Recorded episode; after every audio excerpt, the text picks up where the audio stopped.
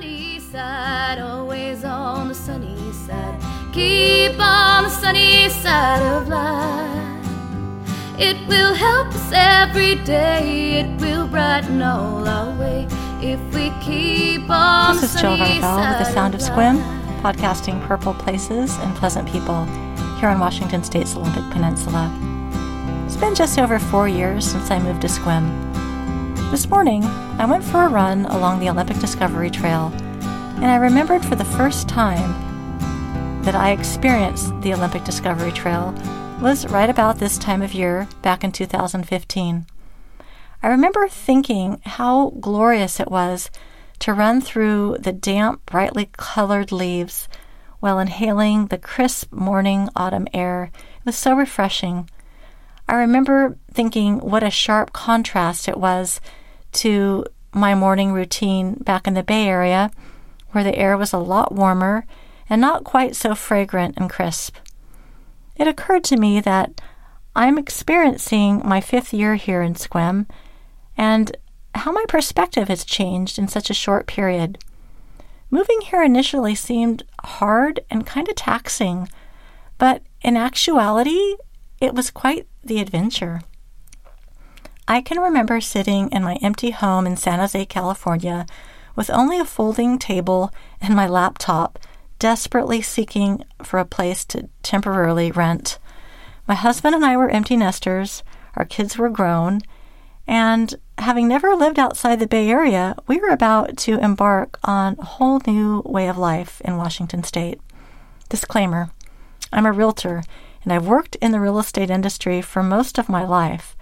So, why exactly I thought that selling my home and moving to a small town would somehow yield an abundance of temporary housing is beyond me.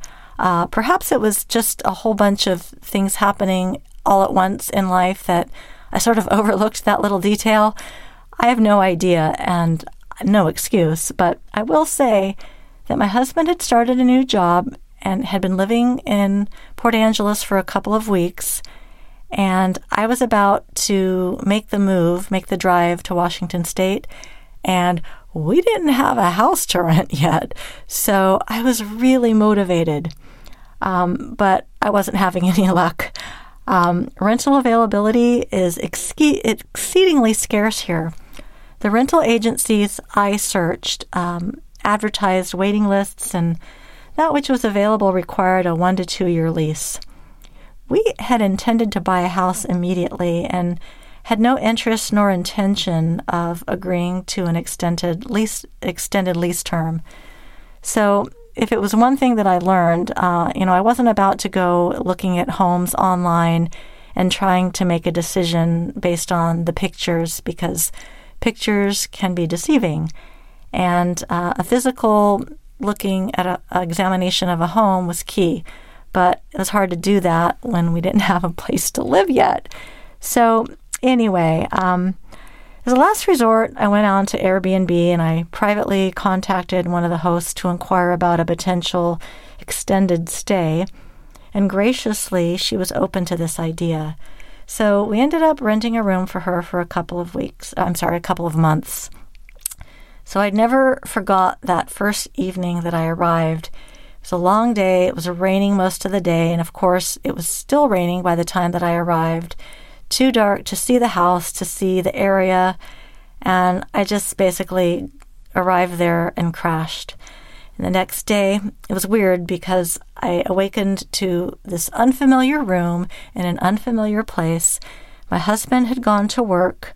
Um, it was just me and my little dog, and kind of creeping outside of the room, looking around, looking at with fresh eyes, and the host was in the kitchen brewing me a cup of coffee.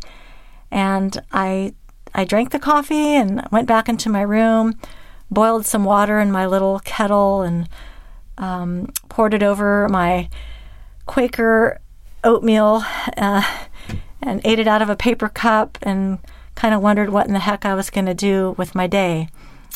Um, as a lifetime runner, I decided, well, best way to acquaint myself with the area was to physically experience it on foot. So I laced up my running shoes and uh, got got all geared up and uh, decided that I, of course, need to map out my run. So I, I got into my, my usual app and uh, had to figure out which which of the little roads actually went somewhere and which of them ended up in dead end roads because not being familiar with the area, maps really only tell you so much. But again, adventure.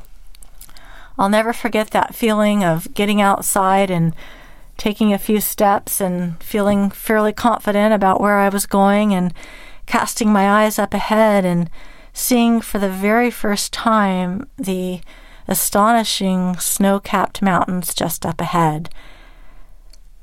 My very attuned San Jose, California brain, which was accustomed to focusing on curbs and sidewalks and cars, was suddenly overtaken with this view because, frankly, there weren't a lot of cars and there weren't a lot of curbs. I was kind of running on a, a straight, flat road with without uh, without curbs or obstructions, and kind of just able to focus on my surrounding, and just kind of got lost in it and thinking, "Oh my gosh, this is really beautiful."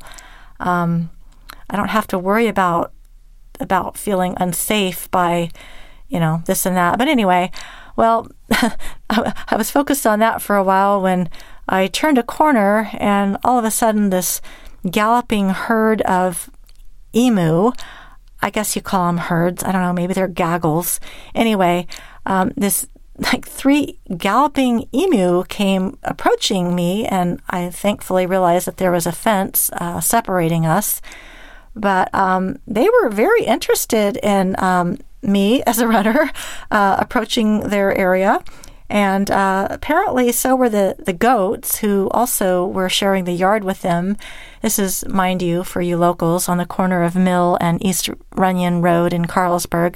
Anyway, these these goats were like standing up on this platform, and it was just the most curious but delightfully comical sight, which just enhanced the whole experience of taking in this this new place anyway, so um, moving on, we we ended up, um, you know, getting finding a house and and all that. But during that time, we we had to dine out quite a bit because um, you know we well, I, would mentioned the microwave um, and the and the single shelf in the fridge. So um, I did get to try most of Sequim's restaurants, which was helpful.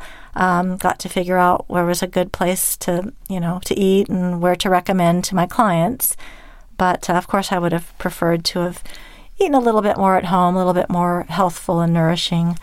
Um, so another thing I discovered was, you know, the average age in Sequim is 57 years old. Therefore, um, you know, many senior citizens who live here, you know, a lot of them are single, widows, what have you. Um, but accordingly, the Sequim Costco, they really seem to cater to that uh, demographic. And I observed a plethora of heat and eat meals that are really ideally suited for just a couple of people. So um, at least that provided uh, a lot of variety during that time. And I discovered that their boxed gyro, uh, complete with cabbage topping and uh, I think it's a tahini dressing, was just basically a push of a microwave away. Um, and those individual taco salads, though coated with chemicals, they're a lot more economical than dining out. So had a lot of a lot of good variety there at, at the Sequim Costco. And when we did find our home, I was so thrilled because we were able to at least intermittently uh, move into a vacation rental. It was furnished. Um, and, you know, unlike, um, you know, the thing about the vacation rentals is they're typically inundated during Irrigation Festival weekend, Crab Fest, Lavender Weekend, etc. But uh, right around uh, Thanksgiving and Christmas, there was greater um, opportunity to secure a, a, rental. So anyway, we were we were thrilled to be able to move into a perfectly furnished uh, rental for a month prior to closing escrow on our house. Um, you know, it's, it's just funny. I, I mean, I I mentioned that it seemed like it was particularly taxing while we were experiencing it, but I've, I've I don't know. This morning somehow it I, I, I started really thinking about it, and I'd realized that so often our life experiences, you know, much like raising children, getting through college, or some other perceived challenge, always seems most challenging while we're living through it, right? Like while we're going through it, it always seems a little harder. But, you know, the passage of time and and pretty soon what seemed like a trial or a challenge, it just kind of becomes more of a, of a of an experience, you know? It's like it sneakily morphs without our noticing into something not quite as bad as we thought it was when we were enduring it. I didn't think I'd refer to the early days here in Sequim as anything but a challenge. But those glorious leaves cracking beneath my feet this morning reminded me that this challenge was, well, that was a rather a strong word, and was simply a transitory period in my life. And who knew that this trial and challenge of 2015 has surreptitiously, all by itself, gone from a challenge to a memory. It's just a memory. The best part of this morning's reflection is it reminded me that, you know, being a realtor or a lender or, or somebody in this in this area that maybe works with people, maybe you work at the chamber or um, the visitor center, you know, we we can have a positive impact on people's lives when they move here and be kind of a, a source of, of help and um, helping people find resources and uh, you know, the opportunities that they might not otherwise have. I mean, perfectly, being perfectly honest here, I remember trying to figure out what Sequim looked like, what Port Angeles looked like, how to, how to figure out just like driving around. And I remember finding this YouTube video, and no disrespect to the person that did it. I mean, I'm really glad they did it, but it was the most boring video, like somebody just driving around in a circle. And it just really did far from convey what the area is really like. And anyway, I just mentioned that because uh, I encourage anyone who is contemplating a move here is to don't do what I did.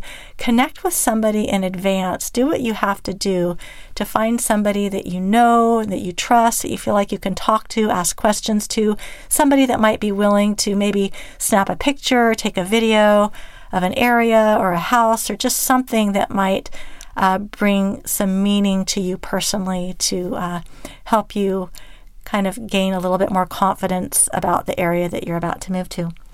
So, in any case, I hope you enjoyed this podcast. And I, again, I'm Jill Varvel.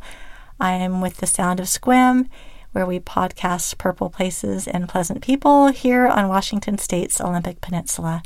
Until next time. Keep on the sunny side, always on the sunny side. Keep on the sunny side of life. It will help us every day, it will brighten all our way if we keep on the sunny side of life. If we keep on the sunny side of life. If we keep on the sunny side.